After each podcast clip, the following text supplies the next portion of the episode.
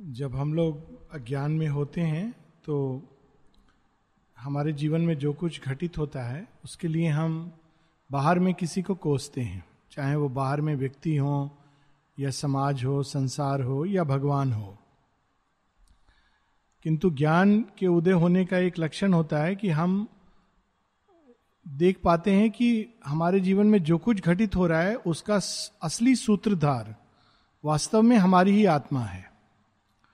हमारी ही आत्मा में हमारे पास्ट प्रयासों के, पास्ट चेष्टाओं के जो भूतकाल में हुआ है, उसके बीज छिपे होते हैं, जिस भूमि से प्रकृति रूपी वृक्ष निकलता है। हम विस्मृत हो गए हैं इसलिए हम नहीं जानते हैं। हमारी ही आत्मा में वर्तमान का रहस्य छिपा होता है कि जो कुछ हमारे जीवन में हो रहा है, हमने क्यों उसका चुनाव किया है? हमने चुनाव किया है। श्री अरविंद एक जगह लिखते हैं एनैन के इज़ अवर ओन डिक्री एनैन के सब कुछ नष्ट हो जाना, ये भी हमने चुनाव किया है। क्यों चुनाव करते हैं हम? इसके कई कारण हो सकते हैं। जो अपने अंदर से शौर्य को लाना चाहेगा, वो अपने लिए कठिनाइयाँ चुनेगा। ये एक बाहरी कारण हम लोग कह सकते हैं। परंतु चुनाव कहीं ना कहीं आत्मा ने स्वीकृति दी होती है। और हमारे भविष्य में क्या होगा, इसका भी ब्लूप्रिंट ओरिजिनल ब्लूप्रिंट हमारी आत्मा के अंदर है। और सारे घटनाक्रम के द्वारा हम उस भविष्य की ओर जा रहे हैं, जो वास्तव में भगवान के हाथों में सुरक्षित है। सावित्री भी अपने जीवन के उतार चढ़ाव या जो भी उनका जीवन रहा है, उससे उस घटनाक्रम की ओर जा रही हैं, उस भाग्य की ओर जा रही हैं जिसको वास्तव में वे ही चुनती है, ना केवल बाहर से, बल्कि अंदर से भी। इतना अद्भुत, अपार प्रेम उन्होंने अपने अंदर धारण किया है तो उस प्रेम को पूरी तरह अभिव्यक्त करने के लिए, बाहर लाने के लिए, उनके जीवन में एक ऐसी घटना होने वाली है, जिसको हम सब जानते हैं, हम लोगों ने पढ़ा हुआ है, जो उस प्रेम की उच्चतम ऊंचाई को अपने अंदर से बाहर निकालेगी। और यही हम देख रहे हैं कि सावित्री की यात्रा के साथ पिछली बार हम लोगों ने पढ़ा था nothing we think or do is void or vain each is an energy loose and holds its course the shadowy keepers of our deathless past have made our fate the child of our own acts shadowy keepers छिपे हुए हैं। उनके पास सब लेखा जोखा है। और वो उसको ठीक निकाल करके सही समय पर हमारी ही आत्मा से पूछते हैं, अब तुम तैयार हो अपने ही कर्मों को फिर से एक नया रूप देने के लिए?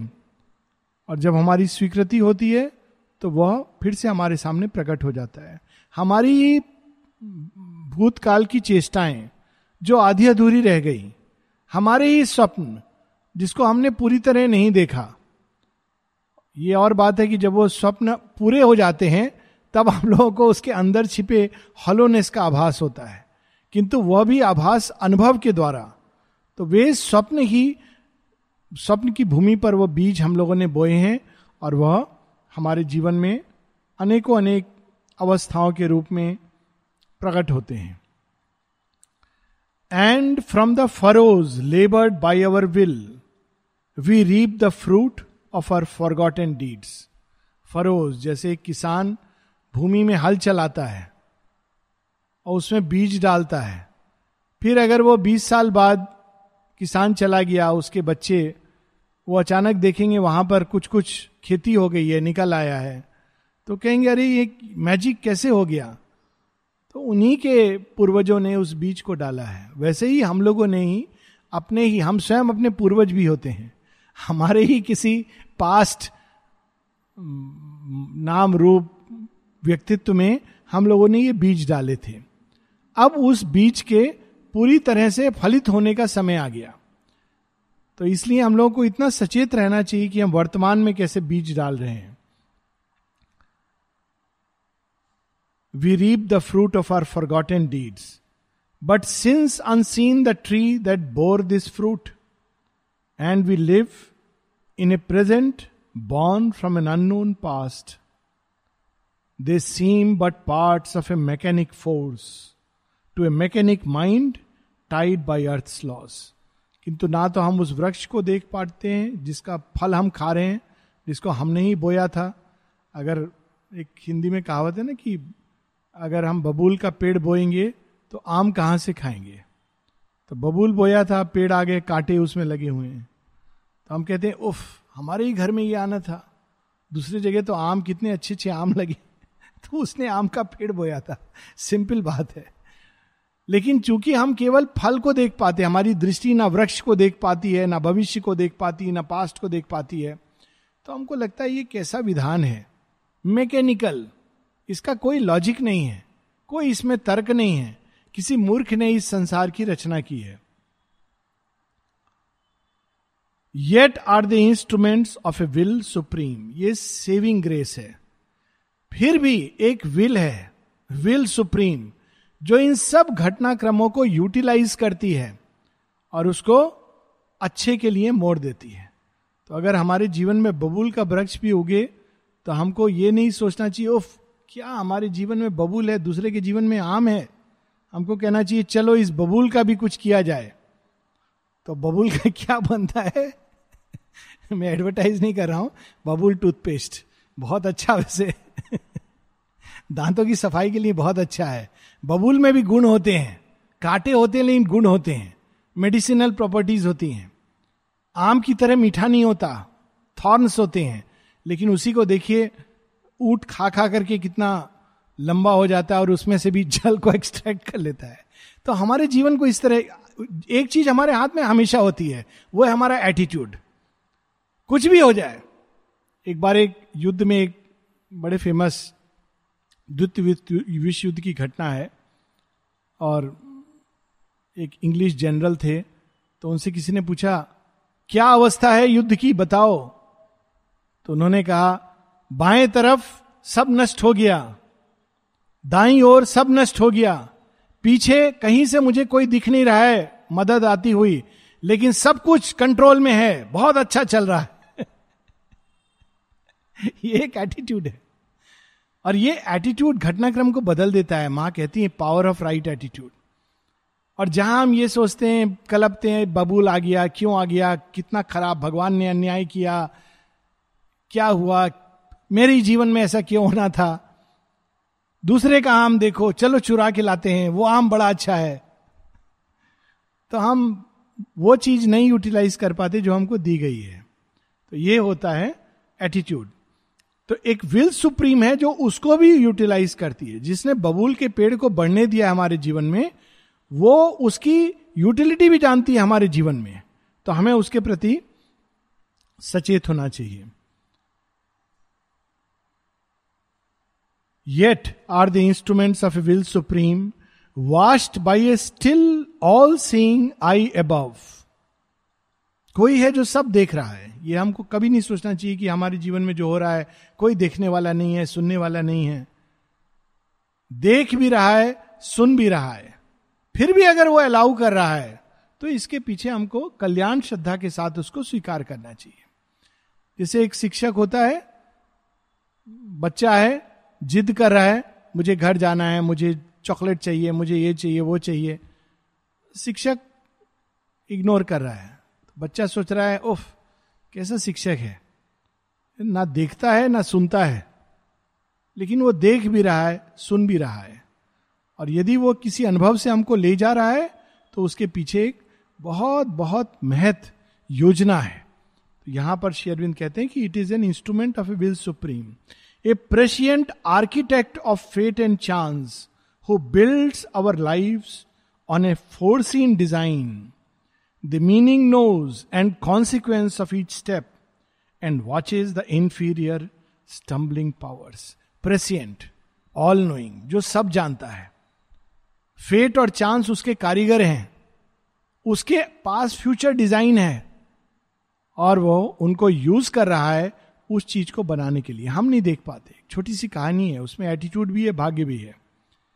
कि एक व्यक्ति एक जगह गया तो उसने देखा कई लोग पत्थर ढो रहे हैं। किसी ने पूछा कि भाई क्या कर रहे हो? तो एक व्यक्ति था पसीने से लथपथ पत्थर ढो के।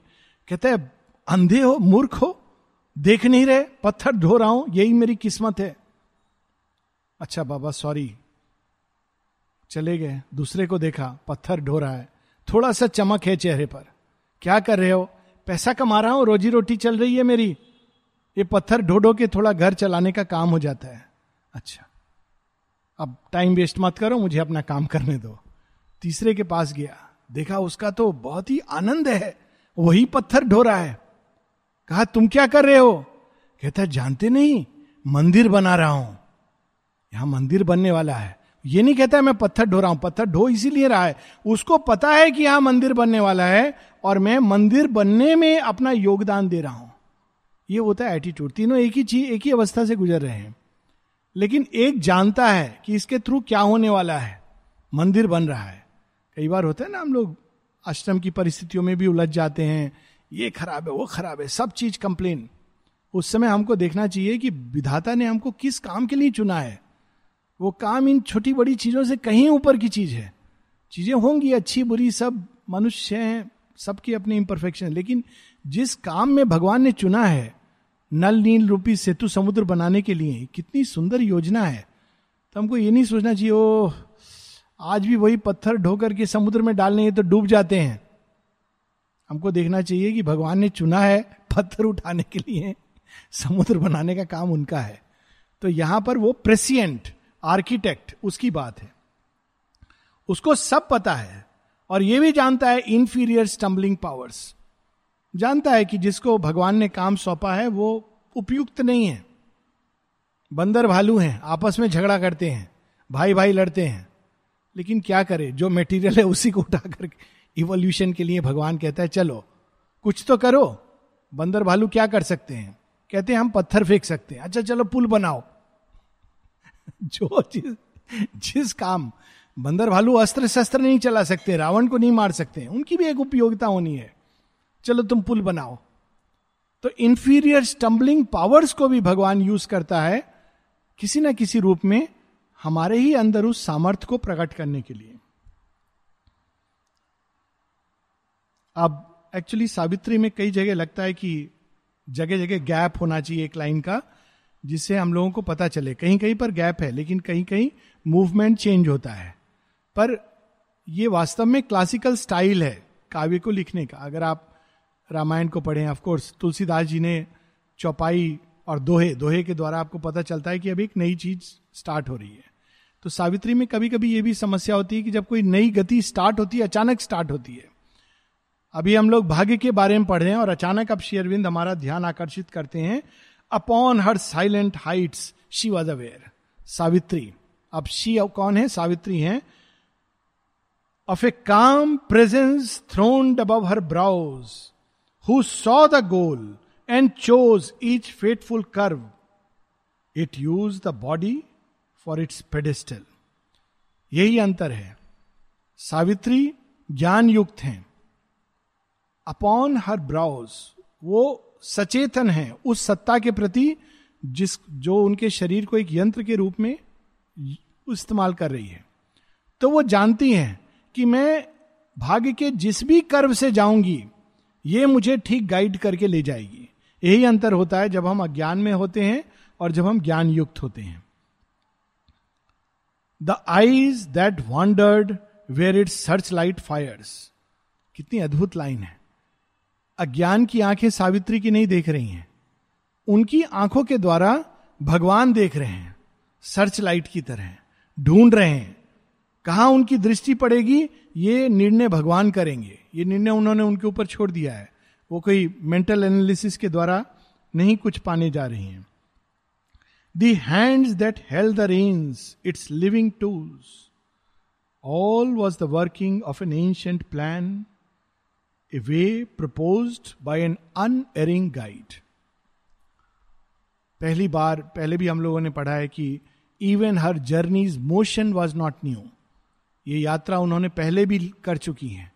बार बार ये यात्रा कर रही हैं। ये केवल बाहर की यात्रा नहीं है, अंदर की यात्रा दोनों एक साथ हैं। लेकिन उनको इस बात का विश्वास है कि एक अन एरिंग गाइड है। एक एक ऐसी शक्ति है, एक ऐसी चेतना है, एक गाइडेंस है, जो हमको इन सब के माध्यम से ले जाएगी। अन एरिंग गाइड ये अद्भुत रूप से गीता में प्रकट होता है। अनएरिंग गाइड का। ये भी एक सेम चीज़ सिंबल है। रथ है। रथ में, रथी है अर्जुन के रूप में, सारथी के रूप में कृष्ण है। यहाँ पर रथी कौन है? उनकी देह है सावित्री की, और सारथी कौन है? उनकी ये आत्मा। जो ऊपर में जिसने रेंस को पकड़ा हुआ है। अद्भुत श्री अरविंद ने गीता को एक अलग भूमि पर ले आए हैं। गीता में अनएरिंग गाइड श्री कृष्ण है। और अर्जुन की जितनी लॉजिक है, वो सब फेल हो जाती है। मैं युद्ध नहीं लड़ूँगा, इसलिए, उसलिए इसलिए, उसलिए। मैं तो ये करूँगा, मैं वो करूँगा। पर अनरिंग गाइड किस रास्ते से ले जाते हैं? एक महाभीषण युद्ध से, संग्राम से। ये होती है भगवान का तरीका। मनुष्य का तरीका अरे गाइडेंस होती तो हमारे जीवन में सब अच्छा होता। जन्म से ही किसी अमीर घर में पैदा हुए होते और हमको एक विरासत में मिल गई होती मर्सिडीज कार। मिली थी किसी को विरासत में। कार नहीं मिली थी पूरी एयरलाइंस मिली थी। और हम जानते हैं कि क्या हुआ उसका किंग फिशर एयरलाइंस जब उस, उसका बेटा चार साल का था तो उसने गिफ्ट में क्या दिया था? एक एयरलाइंस किंगफिशर एयरलाइंस का जन्म ऐसे हुआ था। बच्चे को गिफ्ट में दिया था। आज उसके नाम पर नॉन बिलेबल वारंट है। ये एक जीवन है। हम सोचते वो बड़ा अच्छा जीवन है, पर एक दूसरा जीवन है।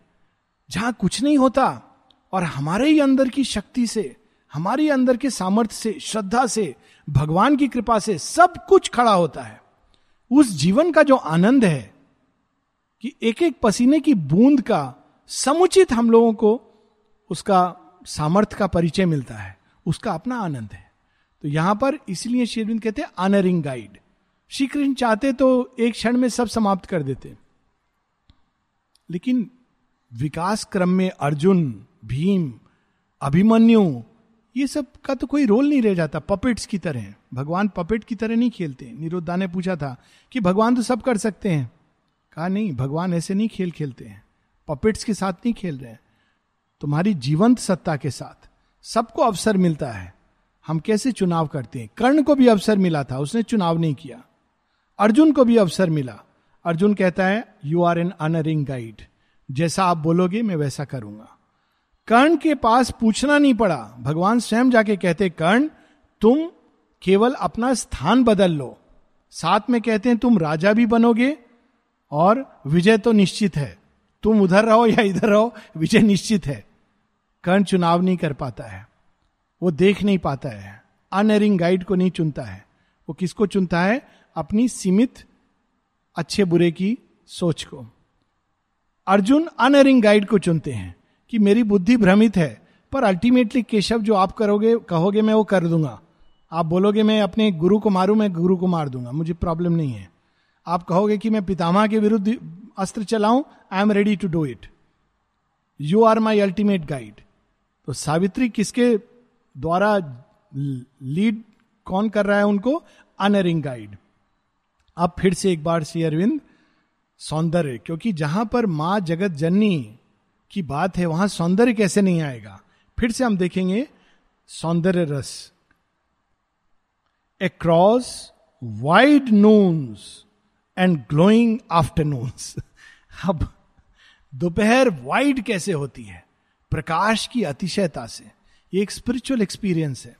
जब कहा जाता है wideness be wide in me O Varuna तो वाइडनेस क्या होती है? अब देखिए, जब आप एक मोमबत्ती का प्रकाश होता है तो सीमित एरिया में प्रकाशित कर पाता है। तो वो नैरोनेस है। जब वो प्रकाश बढ़ता है टॉर्च लाइट का तो एक और बड़े क्षेत्रफल को प्रकाशित करता है। थोड़ा और वो प्रकाश बड़ा हुआ।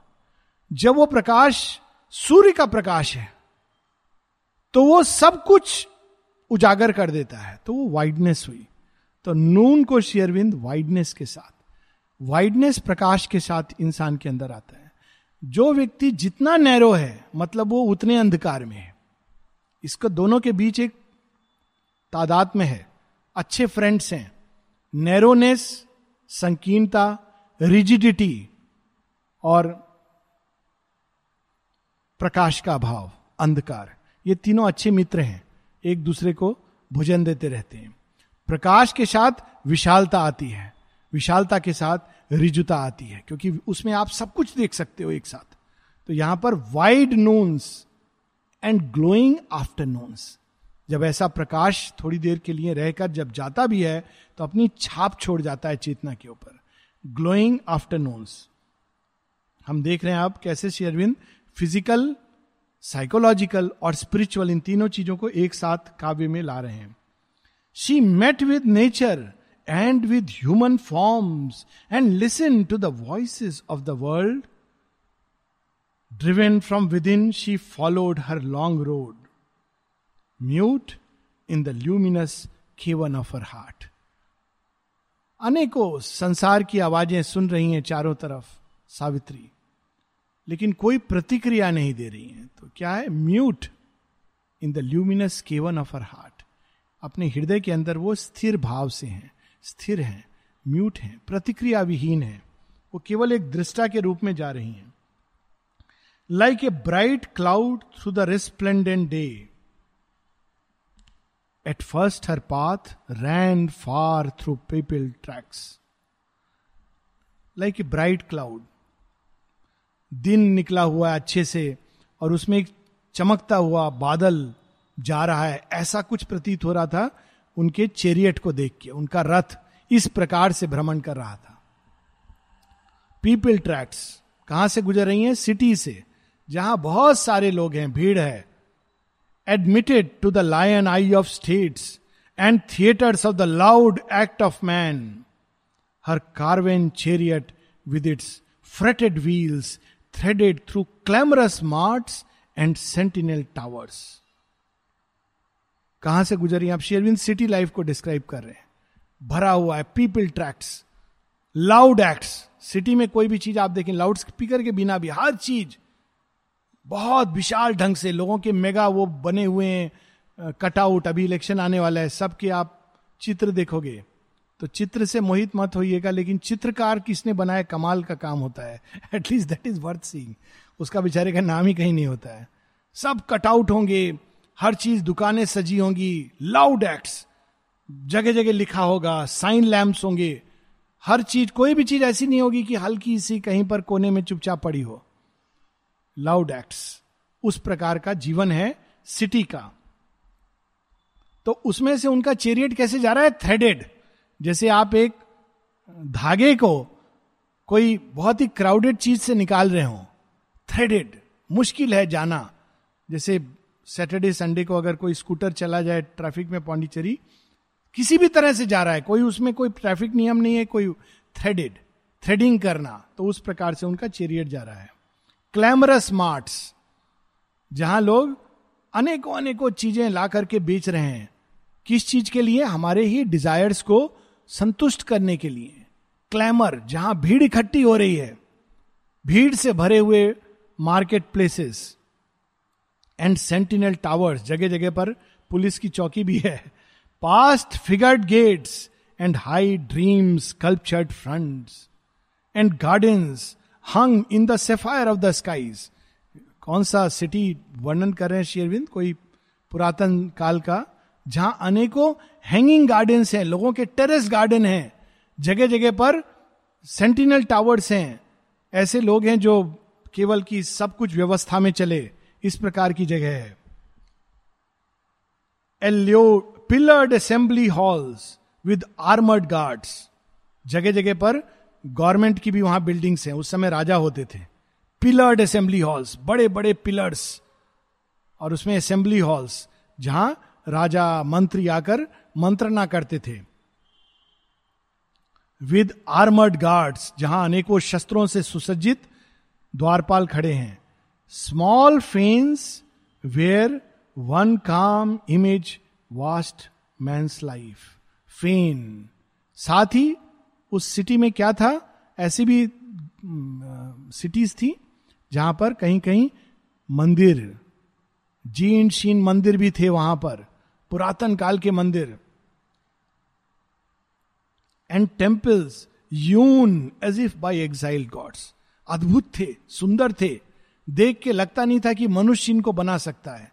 कितना सटीक वर्णन है। ऐसे मंदिर हैं अभी भी। अगर आप देखो तो लगता है कि इसको कौन है तंजावुर का मंदिर, बहुत सारा जगन्नाथपुरी। डिफ़िकल्ट टू इमेजिन कि किसने बनाया होगा इसको? मनुष्य कैसे लाया होगा? इतने मोटे मोटे स्टोन कैसे लाके उसने अरेंज किया होगा उस जमाने में? तो शेरविंद क्या कहते हैं? एग्जाइल्ड गॉड्स कुछ देवता जो स्वर्ग से निष्कासित हो गए थे। भारतवर्ष में भी इंद्र स्वर्ग से निष्कासित हो गए। और ये बाइबल में क्रिश्चियन मिथोलॉजी में भी एग्जाइल गॉड्स अब वो हैं तो देवता, स्वर्ग के सुख भोग से निष्कासित हो गए। उनके ऊपर कोई श्राप आ गया, लेकिन हैं तो देवता। तो देवता क्या करेंगे? देवतुल्य कर्म करेंगे। उसका ब्लूप्रिंट उनके पास है, उन्होंने तो स्वर्ग देखा है। तो वो धरती पर भी जब कुछ रचना करते हैं तो स्वर्ग तुल्य रचना करते हैं। तो कितनी अद्भुत लाइन है। मनुष्यों ने वो टेंपल नहीं बनाए थे एग्जाइल्ड गॉड्स स्वर्ग से निष्कासित देवताओं ने बनाए थे। क्यों उन्होंने बनाए थे? To imitate their lost eternity जिस स्वर्ग में वो रहते थे, वहाँ से तो निकल आए, लेकिन अंदर तो उस स्वर्ग की छवि बसती है। तभी तो मृलानी देवी के बारे में कहा जाता है कि वो कोई देवी थी जिनको श्रापित होकर के वो धरती पर आई। और शेयरविंद के स्पर्श द्वारा वो फिर से वो इस श्राप से मुक्त हुई।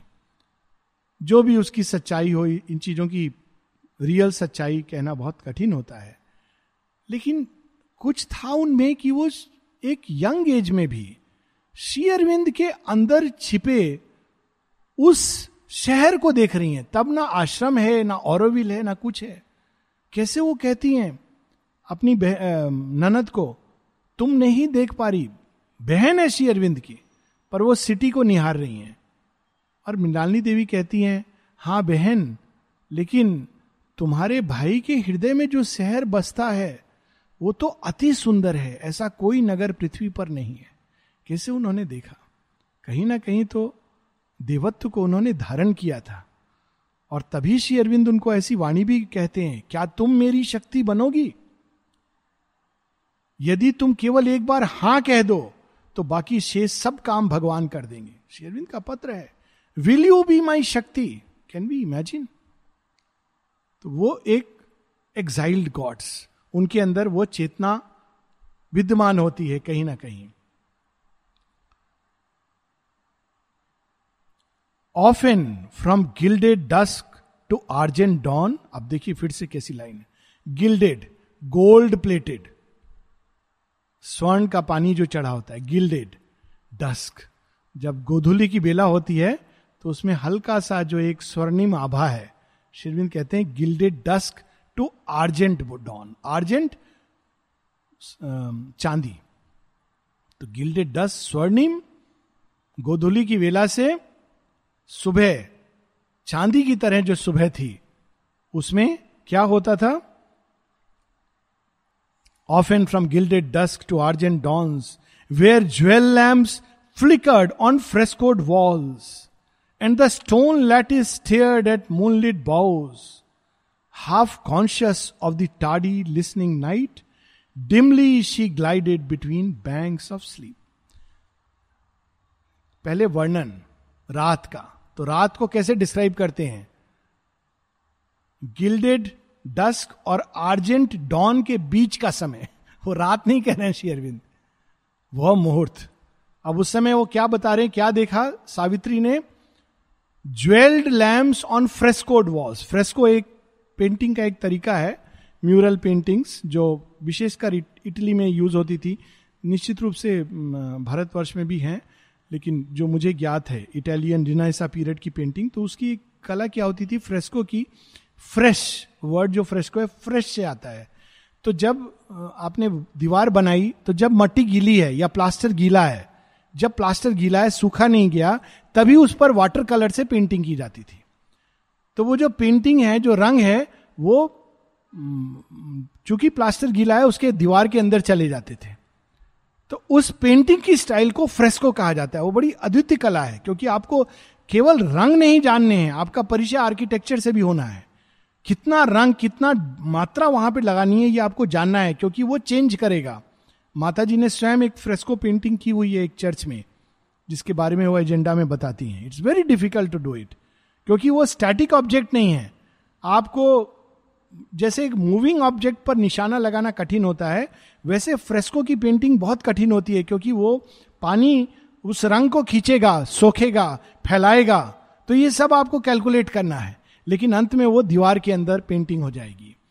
तो फ्रेस्कोड वॉल्स पे ज्वेल लैम्प्स जगमगा रहे थे, और stone lattice stared at moonlit boughs ऐसे महल थे, ऐसे घर थे जहाँ स्टोन लैटिस डायमंड शेप्ड या अलग अलग क्यूब या स्क्वायर इस तरह के पैटर्न स्टोन से दीवारें ऐसी बनी हुई थी, झरोखा जिसको कहते हैं।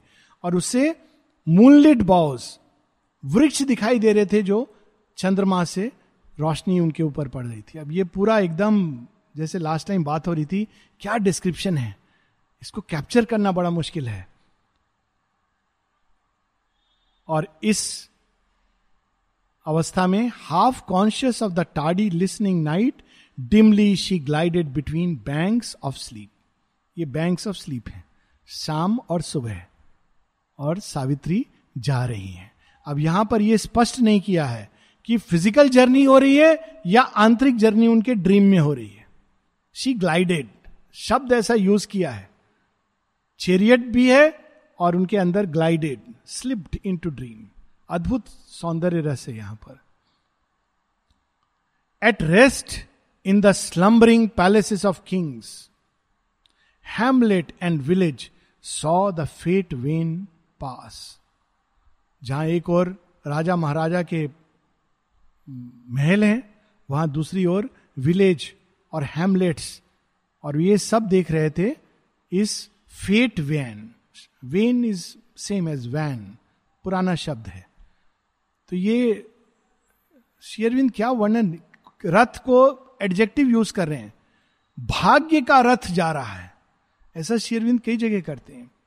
एक जगह इलियोन में डिस्क्राइब करते हैं, एक बूढ़ा आदमी कांपते हाथों से एचलिस का संदेश लेकर जाता है राजा प्रायम के पास, जो ट्रॉय का राजा है। तो वो तो बूढ़ा कांपने वाला आदमी क्या संदेश लेके गया है?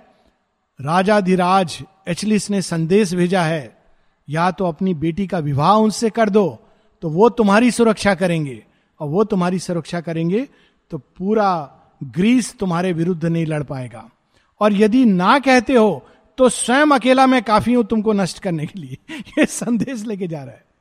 तो शेरविन डिस्क्राइब करते हैं old and feeble he came carrying in his trembling hands the destiny of a nation old and feeble बुढ़ा, कमज़ोर, कांपते हुए हाथों में क्या लेके जा रहा है? एक राष्ट्र का भाग्य। ये नहीं कहते एक्चुअली इसका पत्र लेके जा रहा है। यहाँ पर फेट वैन एक ऐसा रथ जा रहा है, जिसमें ना केवल सावित्री का भाग्य, मनुष्यता का भाग्य छिपा हुआ है। तो fate van pass. Homes of a life bend to the soil it ploughs अब किसानों का भी वर्णन होना चाहिए। संपूर्णता है किसानों का जीवन। हेमलेट एंड विलेज में कैसा जीवन था? पहले तो उन्होंने बता दिया palace of king jewelled frescoed walls lattices ये सब बता दिया। अब किसानों का जीवन। Bent to the soil it ploughs किसान झुक करके भूमि को जोतता है। अपने भाग्य से भी झुकता जाता है, अपनी चेष्टाओं से भी झुकता जाता है, उसका पूरा जीवन जिस दयनीय अवस्था में रहता है, उसको एक शब्द में श्री अरविंद, कितने अद्भुत ढंग से। बेंट टू द सॉइल भूमिगत जीवन it ploughs homes of a life bent to the soil it ploughs for sustenance of it short and passing days that transient keep their old repeated ways, unchanging in the circle of a sky which alters not above our mortal toil. कैसा जीवन होता है? एक किसान का मजदूर का कैसा जीवन होता है? शेरविंद यहाँ उनकी करुणा दिखाई दे रही है। वो ठीक जानते हैं। वो जोतता है और जैसे वो जोतता है ज़मीन को और वो ठीक एक ही उसमें घूमती जाती है वैसे ही उसका जीवन अनचेंजिंग उसके जीवन में रोज वही दिनचर्या है। अब टीवी आ गया है, लेकिन पहले कुछ नहीं था। सुबह उठे, भोजन किया, स्नान किया ब्रेकफास्ट किया, उसके बाद चले गए जोतने के लिए। घर में भोजन बन रहा है, फिर शाम को आए, हुक्का पिया, बैठे इधर उधर की वही गप, कुछ होता नहीं था विलेज में। फिर उसके बाद रात को सो गए, फिर सुबह हुई। चलता जाता है ये रूटीन। मैकेनिकल और शेरविंद कहते हैं, ऊपर में कुछ परिवर्तित नहीं हो रहा। ऐसा उसका जीवन है। दोनों में परफेक्शन देखिए। जब राजाओं का जीवन बता रहे हैं तो अद्भुत। जब सिटी के मार्केट का जीवन बता रहे हैं तो अद्भुत। जब गाँव का जीवन, एक मजदूर का जीवन तो अद्भुत। और यही संपूर्णता श्री अरविंद की एक अद्भुत बात है। एक बार वे रिक्शा में जा रहे थे श्री अरविंद, पहले उसको कहते पुष्पुष ये कहते थे शायद। तो उसमें जा रहे थे। अमृता के साथ उनकी बहन आई थी तो उनको लेने के लिए। पांडिचेरी की बात है। तो अचानक उन्होंने बहुत करुणा से रिक्शा वाले के बारे में कुछ कहा होगा।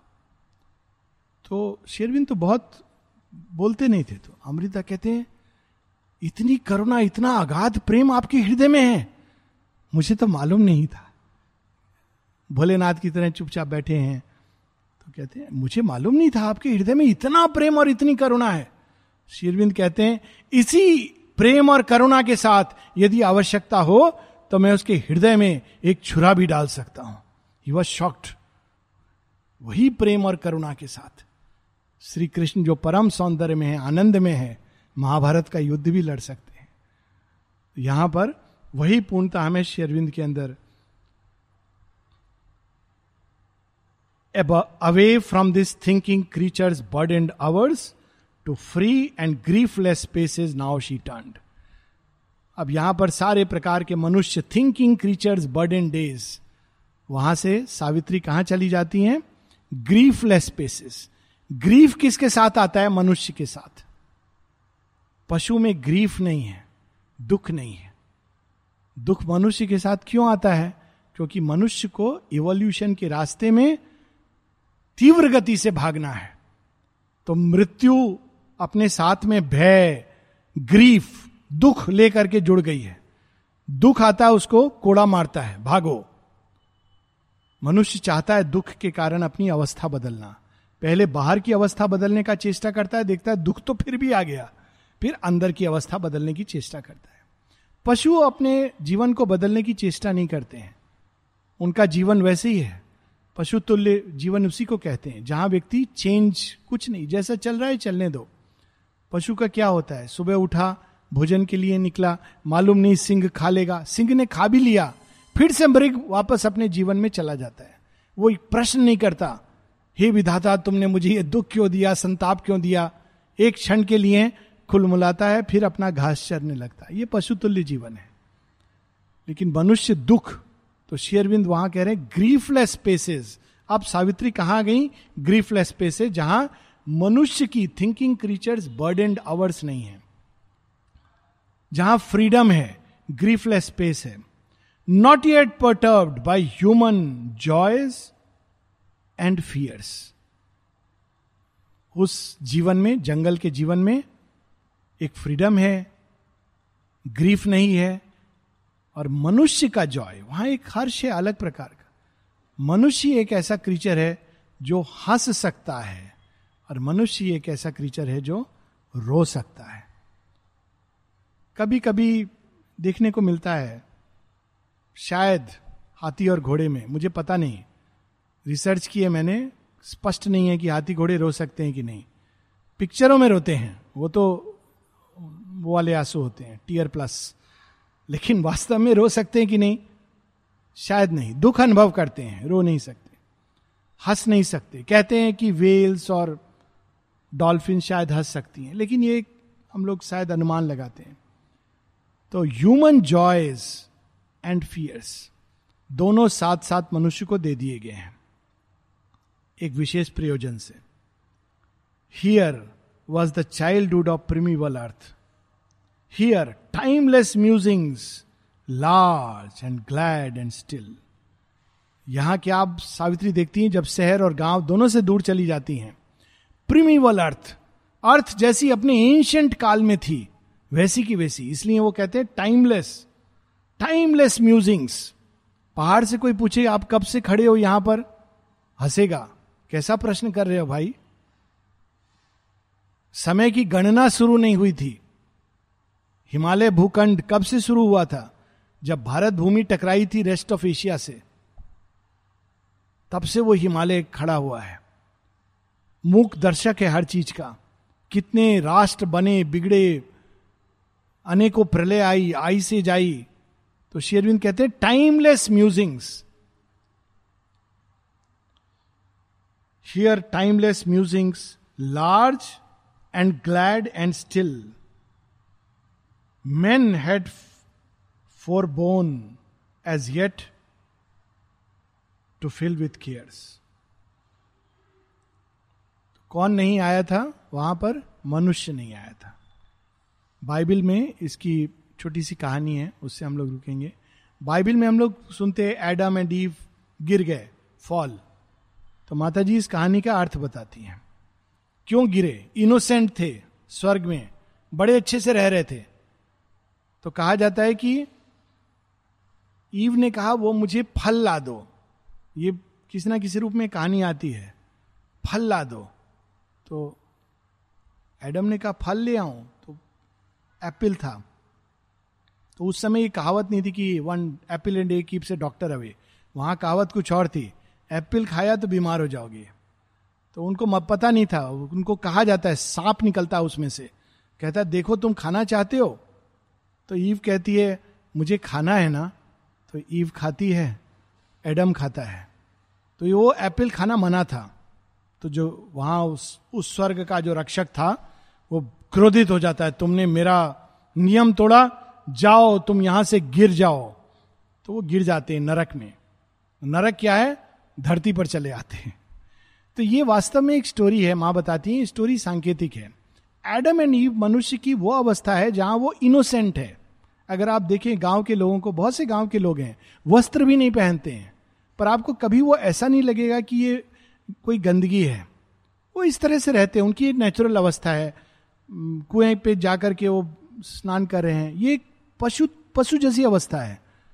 आपको कभी उसमें कोई गलत या बुरा कुछ फील नहीं होगा। वो अपना जो मिल गया, खा लिया, पकाया, नहीं पकाया ट्राइबल जैसे लाइफ है। अर्ली अवस्था। और माँ कहती है, उसमें एक सौंदर्य भी है, एक सामंजस्य भी है। बीमार होते हैं, डॉक्टर के पास नहीं जाते, कहते अरे, वो वाला जड़ी खा लो, ये वाला फूल खा लो, ये पत्ता ले लो, उसको उबाल दो, खांसी ठीक हो जाएगा, अमरूद का पत्ता।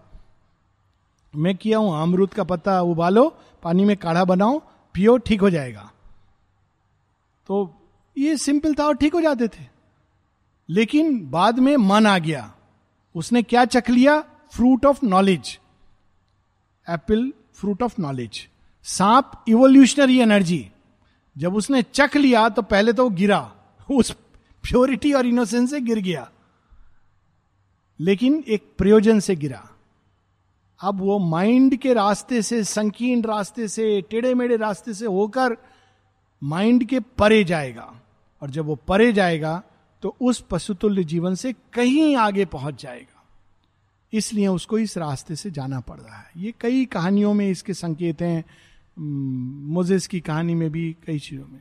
लेकिन एक बीच का मार्ग है जो मन के द्वारा मनुष्य जीवन जीता है और कभी कभी लगता है इससे तो लोग कहते हैं इससे तो पशु का जीवन अच्छा। ऐसा नहीं है। पशु का जीवन गिलहरी आश्रम में देखिए, रोज दोपहर को है, वो उसको ये नहीं लगता, एसी होना चाहिए। मैं तो देखता हूँ, गर्मी के दिन में, जाड़े के दिन में गिलहरी खेल खेलती रहती हैं। वो आपसे भी खेलना चाह रही है, पास उनको कोई नहीं, मेडिटेशन कर रहे हो आप आके और आप पर आएँगी they want to play with you देखा होगा आपने तो बहुत लोग देखते हैं। कितना मज़े में उनको कोई सीज़न बदल गया, आज शाम को डाइनिंग रूम में स्वीट मिलेगा, कल स्पेशल वेजिटेबल डिस्ट्रीब्यूशन है, कौन सा है सब्ज़ी, ये सब कोई लेना देना नहीं। भूख लगा सनफ्लावर खाया, खुश है। ये एक जीवन है, लेकिन मनुष्य उसके लिए नहीं बना है। वो उससे कहीं आगे जाएगा, लेकिन बीच में जो वो अनुभव करता है, गिलहरी से बुरी अवस्था अनुभव करता है। हर दिन के लिए वो चिंतित रहता है। तो यहाँ पर शेयरविंद इससे हम लोग रुकेंगे इन दो पंक्तियों से। Here timeless musings large and glad and still man had forborne as yet to fill with cares next week we will proceed.